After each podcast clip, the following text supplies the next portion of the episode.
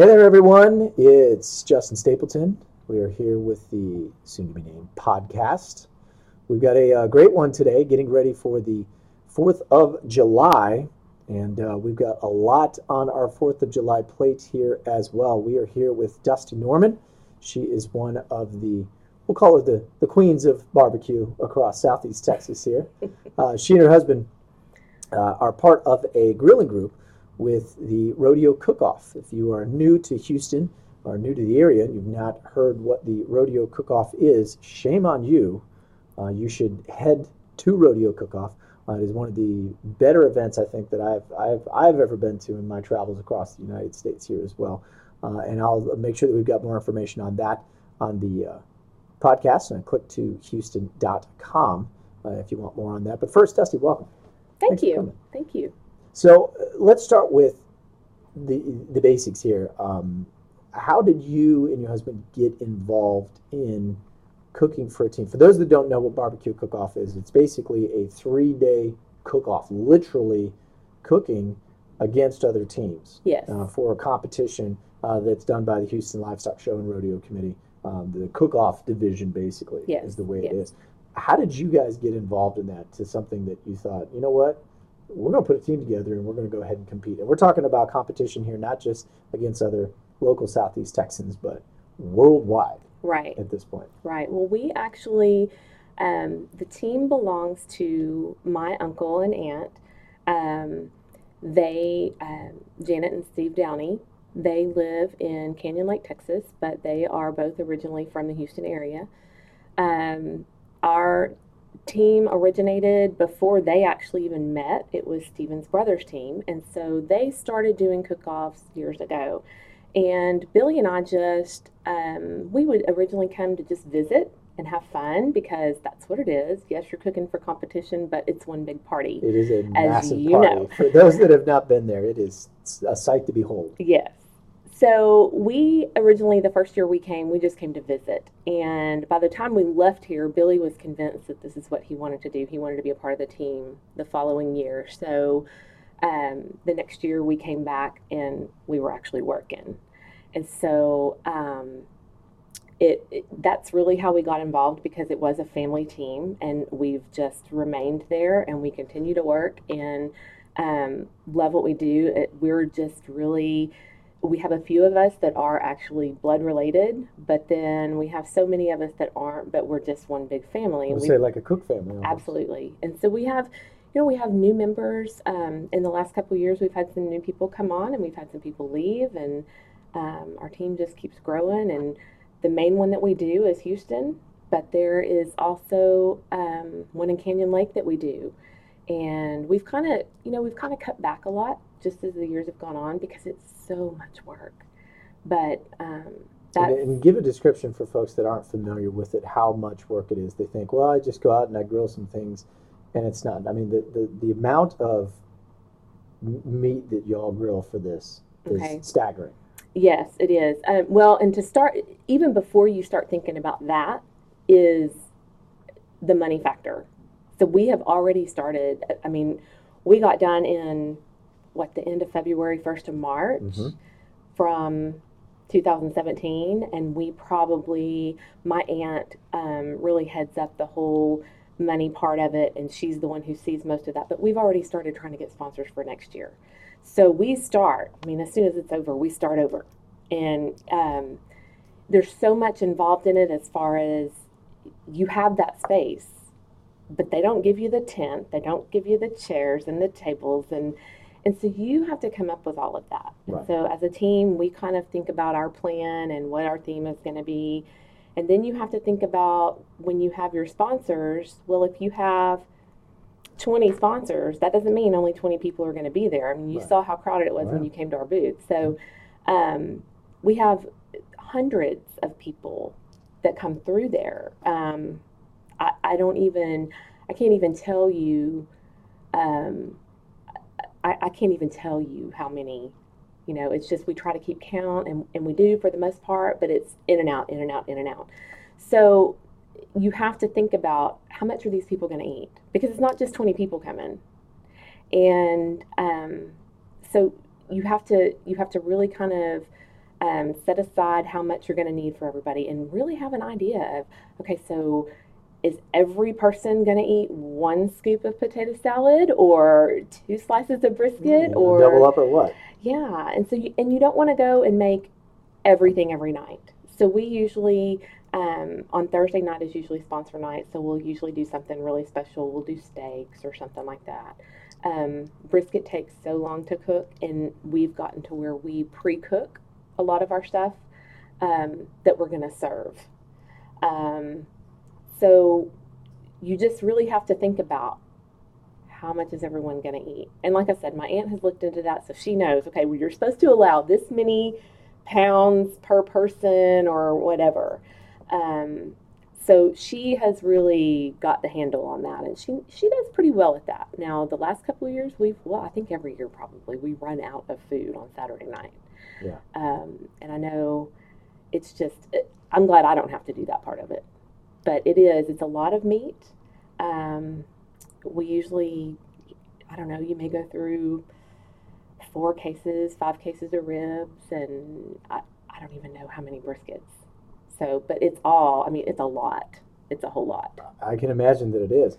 Now, you mentioned just a second ago brisket, a, a very popular grilling item here across the state of Texas, something that uh, if you're not from Texas or if you haven't lived here, I don't think a lot of people really have an appreciation about either A, what it is, and B, the second part to that is how to cook it. So if we've got some folks that maybe are looking to, you know, new to the area, looking to sort of expand into that, the number one rule I think for a lot of barbecue folks I talk to is is that if you dry something out, you might as well throw it out Right. because you've just killed the flavor of it as well. What what are some good brisket grilling techniques that you guys have learned and honed over the years as you've done this with cook off? well, what, the first, the very first thing to remember is it's not a fast thing. I mean, it's going to take a while. Slow and steady. Yes. Um, so it's not something that we get up this morning and say, hey, let's cook a brisket and let's have it at lunch and it's 10 o'clock already because we're not going to do that. Um, that, you know, you want to plan for that. So if you're going to put it on the grill, you want to be sure that, of course, your seasoning is right. That's going to be the most important. Um, but a lot of times, and, and, you know, the guys do most of this this part of it. And I've learned from talking to Billy and talking to the others about, you know, this is how um, how you really should do it. Some people do it different. As far as Billy and I, we, we firmly believe, you know, if you're always going to have some fat on it, and the first thing people want to do is trim the fat off because we don't want to eat that, right? Well, that's where you get the flavor from. So, um, Billy and I, when we cook it, though, we'll cook it the fat side up because if you cook it fat side up, as that fat is melting and cooking off, and it's going down into the meat, so that's going to help it stay moist. Versus if Um, you flip it. Right. Okay. Right. And it'll still get some of that, but it's going to give it a lot of flavor. And if it's going down into that versus if it's just falling right off of the, the grate into the fire. So, um, and, and normally what he will do is he'll season it real good and then he'll um, put it on there for a couple hours without being wrapped. And then after a couple hours, he'll go and he'll wrap it in foil real tight and then turn it um, that side up so that it'll cook. And just, you know, keep watching it and um, of course, I always get in trouble because I want to go watch it and I want to raise the lid and open it up and look at it, and, and I get in trouble because well, that's letting the heat You out. changing the temperature, right? Yes, yes. So you know, I get in trouble for that. Yeah. So. What's some of the hardest things over the years that you guys have uh, run into uh, in terms of cooking? Because if, and again, just for anyone, for a novice that's doing some grilling out there, um, you know, is temperature the thing that you really want to control the most? Is it don't put too much sauce on it that has a lot of sugars because that'll burn? Is it the choice of meat itself? Like, what, what are some some pitfalls that people run into? Well, I think choice has a lot to do with it. Um, temperature, I would say, is definitely the most important. Um, you know, we've had a couple instances, just even just at home when we're when we're practicing or playing around or whatever. You know, it may rain and, and the pit starts getting wet, and you think, oh, that's no big deal. Well, yeah, it is because it it cools it down. Um, so keeping the temperature constant, um, making sure that you don't have too much fire in it, but making sure that the fire stays going. And you know, in the last couple years, we um, the team um, they they got a new pit, and so it doesn't take as long as it did on our old pit that we had. Um, and you don't have to pay quite as much attention to the fire because it it kind of um, you know it it's more um, it's more controlled, I guess. But that that's huge. You want to make sure that um, you've got enough wood on it and that you keep that going, keep it constant. And that's an art. And I'm gonna tell you, I can't do it.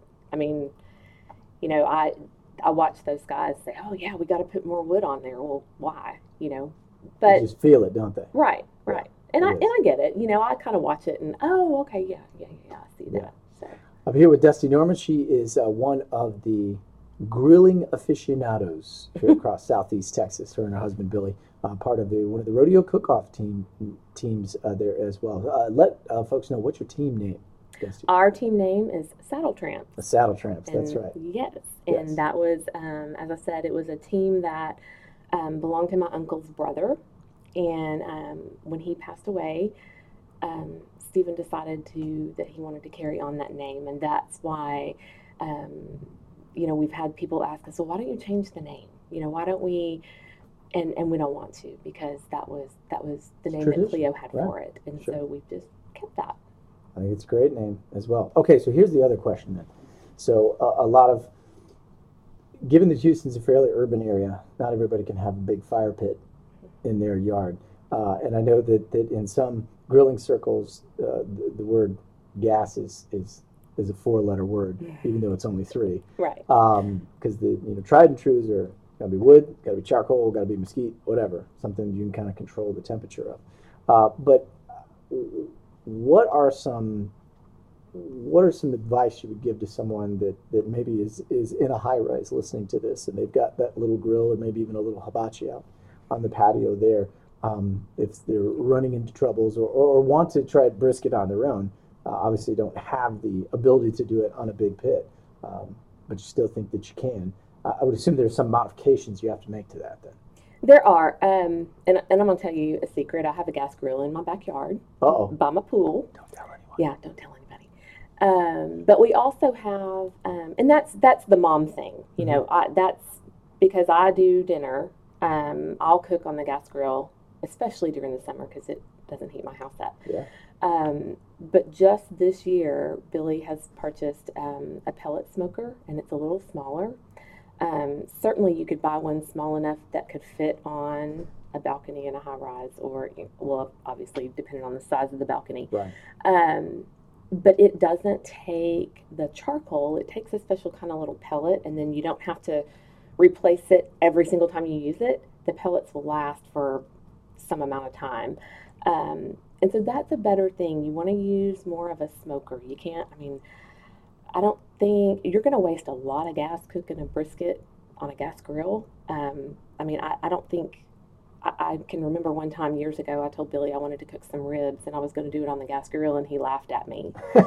so um, I ended up cooking them in the oven that time. So, you know, um, but definitely the pellet smokers are a good, um, a good alternative. They're um, a lot less messy than the charcoal. You don't have, and, and you don't have a whole lot of the smoke.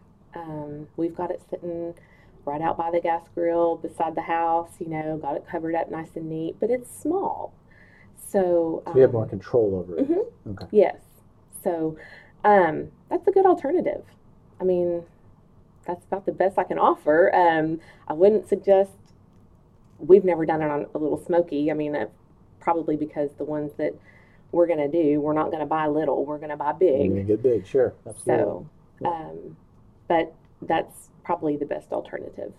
Not a bad idea. We're here with Dusty Norman. She is a member of the Saddle Tramps. They are one of the barbecue cook-off teams for the Houston Livestock Show and Rodeo. Uh, Dusty, if people are interested in helping out with the team or just kind of want to, you know, uh, check out more about what you guys do or advice, or if they have anything, uh, where can they find it? Where can they find you? Is Facebook a good uh, spot for that? We do have a Facebook page, um, and you just have to. I think if you just search Saddle Tramps Cooking Team, um, you can go and like our page and follow it, and you'll see we'll we'll make posts. We don't make a whole lot during the year, but as it gets closer to cook off, we'll put posts on there and we'll look for, um, especially when we're looking for sponsors or whatever, and we'll do um, live videos from cook off a lot of times so that you can see kind of what's going on and you know whether it's something that you'd want to do. And um, as far as joining our party um, that's pretty we pretty much just do for our sponsors and then our sponsors get tickets to give out to their clients or their customers or whatever. So um, the thing about houston cook off is there's not many booths and, and you probably know this i mean you're welcomed into all of them, I'm sure, but um, you don't just walk up to a booth and walk in. Um, Which is an important point for folks that have never been there before. It's Right. it's more of a uh, club. yeah, it's best way to put it's it. like a private party. Most and a lot of people will actually put that sign outside private party. Um, so, you know, we'll have the team members will invite friends or whatever, and we'll do that. Another important thing to remember is that um, after a certain time at night, no one under 21 is allowed in the booths. And they can be out walking around, but they, they're not allowed in the booths. And that's not a team, you know, that's not a team rule. That's a that's a Houston that's a Houston rule. So Right. we, um, you know, you have to keep that in mind. But as far as coming and seeing what it's all about, I guess the best time of day probably to do that would be during the day, because I know during the day we'll be sitting around cleaning up, getting ready for that night or whatever. And if somebody walks up and says, "Hey, can we look inside your booth?" Well, absolutely, come on in. But when we're almost at capacity, we don't start letting people in at night. Yeah, you know, we just kind of see how the sausage is made during the day there. yeah, Yeah, yeah. exactly. And sometimes we'll have stuff set out and they can try it or whatever, and um, and we don't mind doing that. Mhm. But What are some new, anything new or any new recipes that you and Billy are thinking about trying this summer? Any any, any non secrets that you, that you don't want to give away for for next year's uh, competition? Uh, but uh, something that's that's kind of caught your eye for this summer that maybe folks are, are getting into grilling that that m- might be you know the the new thing for summer 2017 here. well, I know um, at the deer lease this past deer season, they um, the guys all put together. They got some real thin sliced, um, like sirloin steak or something. It was real thin sliced, and they put cream cheese in it and put jalapenos in it, and then wrapped it up and made little wraps. And those Wow. were amazing. They are like the best. They sound amazing. They are really good. Um, so we, of course, we try to do stuff like that all the time at home. Just you know, just to think about how we can do it. Sure. And then, of course, we're always trying to perfect things, make it better. And Billy is all about right now. He's wanting to figure out how to cook chicken. You know, how, how are we going to do this and really make it good? Because you taste your own and you're like, oh my gosh, that's the best ever. It's going to win. And then, you know, you don't even make the top ten tables. Right. So. Um, just things like that, you know, just little things. I know one of our team members, he um, is always coming up with good stuff. And one time we took a pork loin and split it in half and put the cream cheese and jalapenos and then wrapped it all in bacon and put it on there. And um, just as a little side note, that's really good in the oven too. So in the wintertime, it's awesome. That's good to know. So just um, really, you know, we just are always looking to perfect what we've done.